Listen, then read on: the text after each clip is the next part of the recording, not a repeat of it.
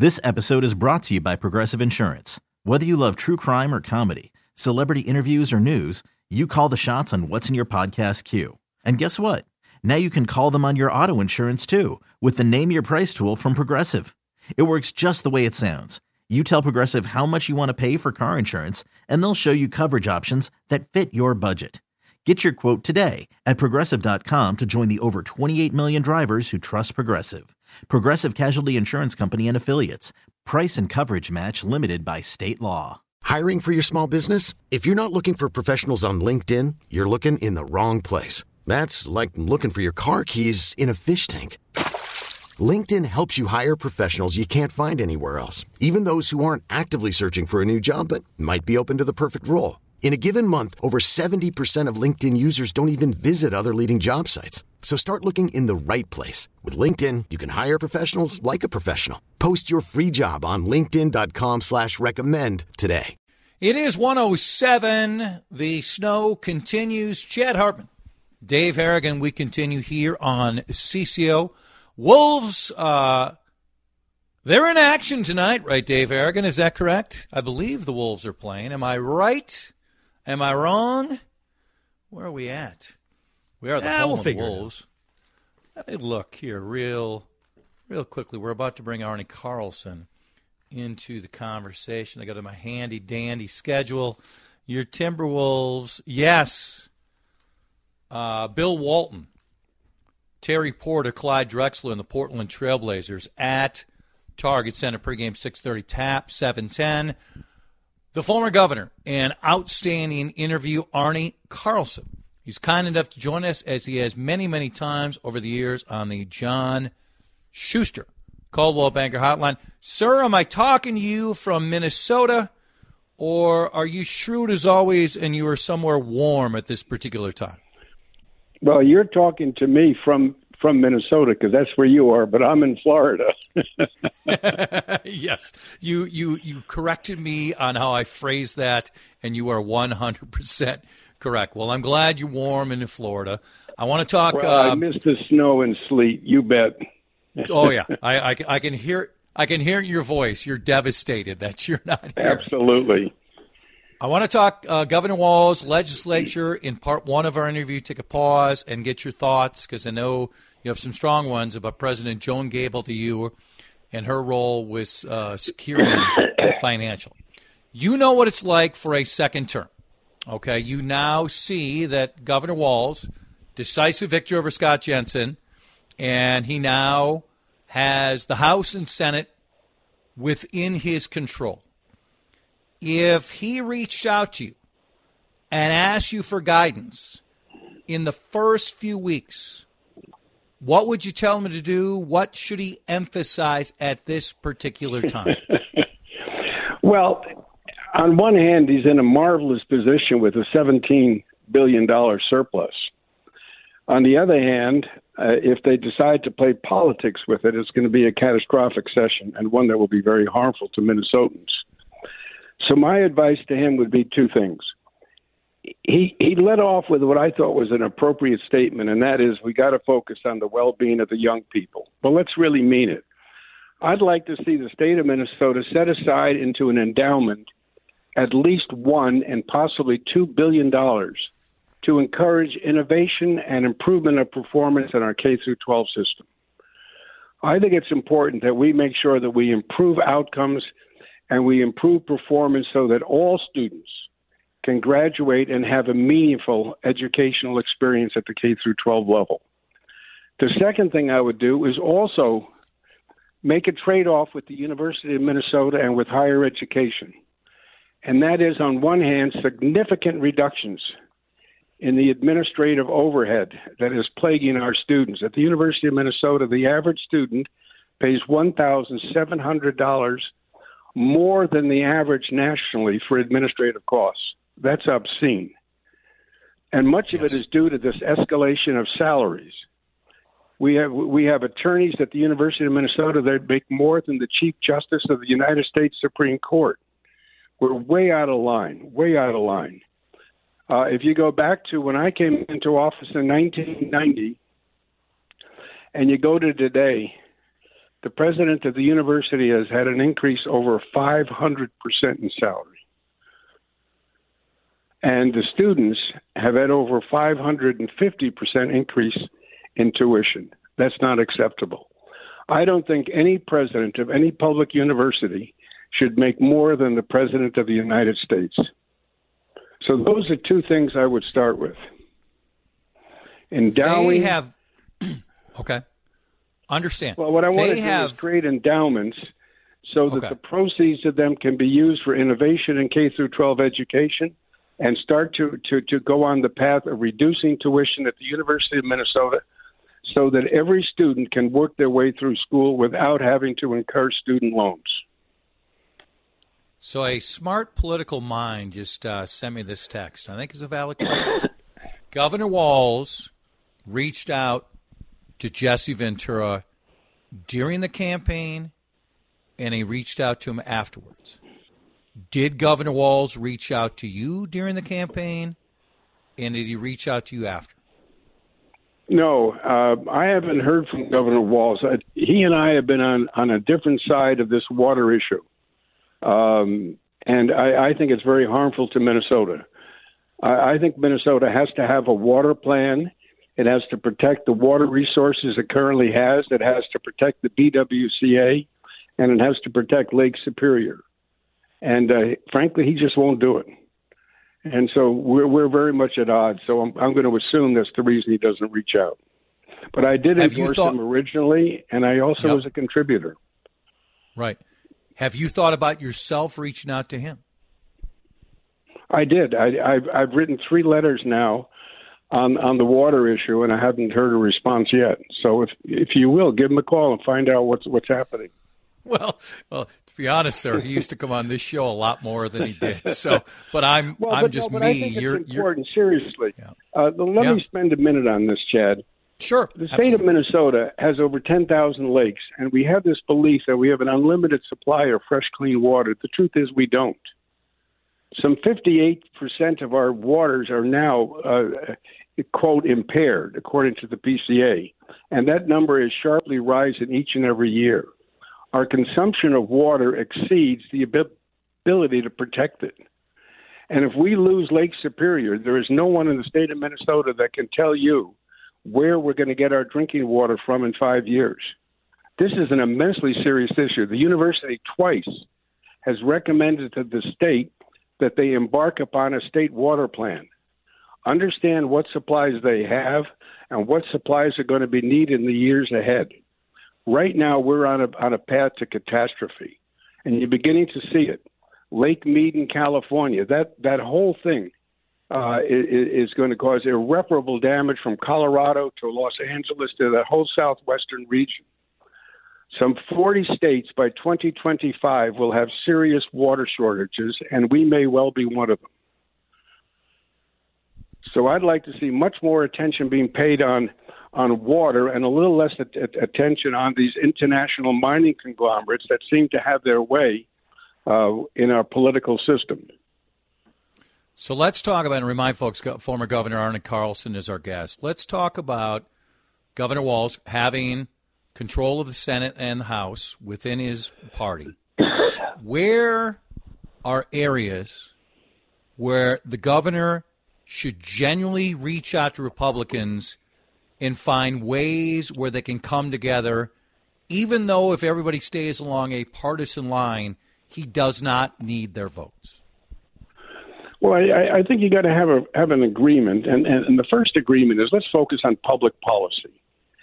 Global warming is not a joke. It's not something that's way down the pike. It's here. It's here right now. And so we need very stringent laws, and they're not Republican or Democrat, but stringent laws that protect our natural resources, particularly in this case, water and air. He's taken good steps towards air, but he hasn't done anything on the water side. The second thing is we keep talking about how we're going to help our children, but the truth of the matter is all we do is create more debt for them. And that's why I, I, I advanced these two programs to reduce tuition at, at, at, at our level of higher education so students can work their way through without going into debt. And secondly, to really improve the outcomes in K through 12 education. One of the things I would like to see him do is, is take some of this money and buy off all the debt of these stadiums, but with with a trade-off agreement, and that is in the city of Minneapolis where they own a, owe 150 million dollars.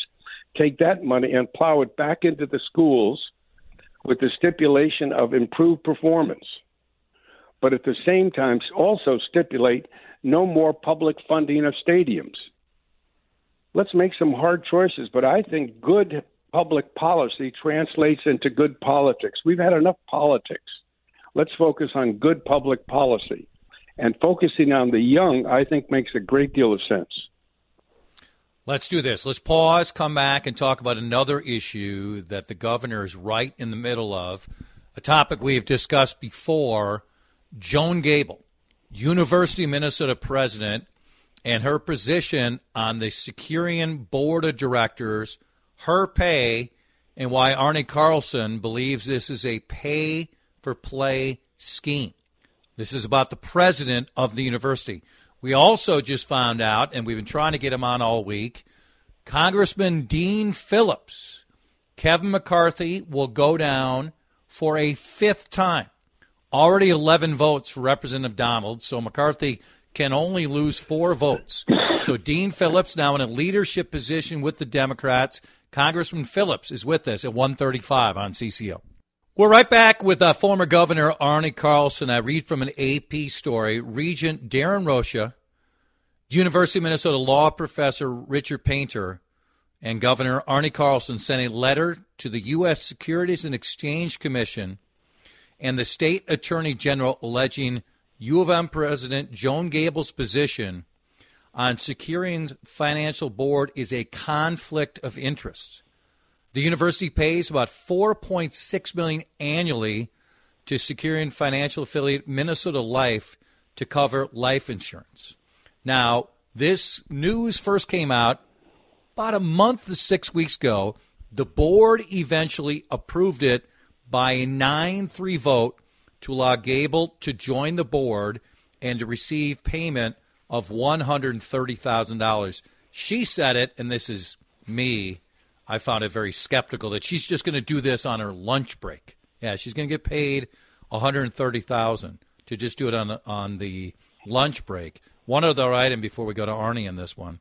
The letter alleges that Gabel's position on Securian's board of directors amounts to a pay for play scheme since Securian manages more than 1 billion in university retirement accounts and as I said before 4.5 million a year for to cover life insurance. Because of this position with Securian and her position as president, are you saying, Arne, that directly she should no longer be the president of the University of Minnesota? Well, I don't think she should occupy both positions. Um, I served as chairman of the board of what is now Columbia Funds, and I'm familiar with the conflicts of interest involved. The one that Joan Gabel uh, has picked with Securian is a very blatant conflict of interest. And the most fundamental principle of the conflict of interest is you can't serve two masters at the same time. You can't serve the interests of the employees who invest in the in the uh, retirement funds, and then at the same time invest in the provider. Uh, that is a blatant conflict. But there's even a deeper story here, and, and that's the one that bothers me we we ask people uh, to come into the University of Minnesota as administrators and as leaders, and we expect them one to put in 100% of their time into that effort, and two, we expect them to focus on the well-being of our students, to enrich the faculty, and to make sure that our students have a quality educational experience and are prepared to assume a a leadership position in our society. And all we have seen from this board of regents and from, from Pre- President Gabel has been almost an obsessive uh, amount of time being spent on how we make her and administrators more affluent than they currently are. Right now, as you and I are speaking, approximately 40% of students at the University of Minnesota are stressed over whether or not they can afford housing. Another 20% are stressed over whether or not they can afford food. There's no discussion about that. What are we discussing? How a millionaire can make more money. This is absurd. So I think she should make a choice either decide to serve the students or decide to serve the needs of Securian Financial. And secondly, I would also recommend that, we get a new board of regents and that they start to focus on the well being of our students and reduce the president's pay to that level uh, that we uh, provide for the president of the United States. I think it's stunning that we can have public institutions paying administrators more money than we pay the president of the United States. Okay, so this on the, the board of regents, service business. You say, Pardon me? We need a new board of regents. Do you believe every single member of the regents no, there, there, down? no. There, I, I, I deeply respect the three votes that had the courage to vote no. But after those three votes, I would say yes, they should go. Because their first duty was to the well being of the university and to the integrity of the university. They did not even ask nor receive a legal opinion outlining what the conflicts of interest were. That's stunning neglect. Time and time again, they have focused on how do we enrich administrators, and time and time again, they have neglected the needs of the students. And Chad, let's not forget this. And it's something I've written about quite extensively the number of research scandals at the University of Minnesota. It is mm-hmm. stunning and they have harmed us substantially. The international press, the national press, and in Minnesota, NPR put out a statement some years ago saying, "What? Why do we have all these research scandals at the University of Minnesota?" And it's because of poor management and poor oversight. Let's focus on that first before we get into this constant pay raise and and and and start to focus on what's really important. We're not doing that now. Last thing, and I'll, and I'll, I'll let you go.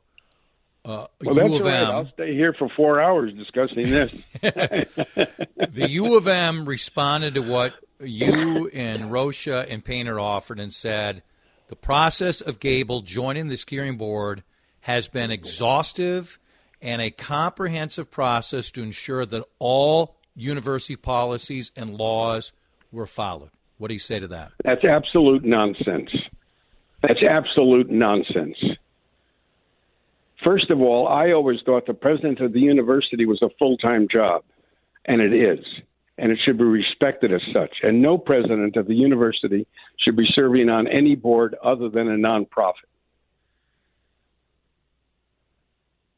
I mean, I, I, I find that stunning that we can spend so much time talking about how we can make a rich person richer, and virtually no time talking about the hungry students and the students that are ill housed.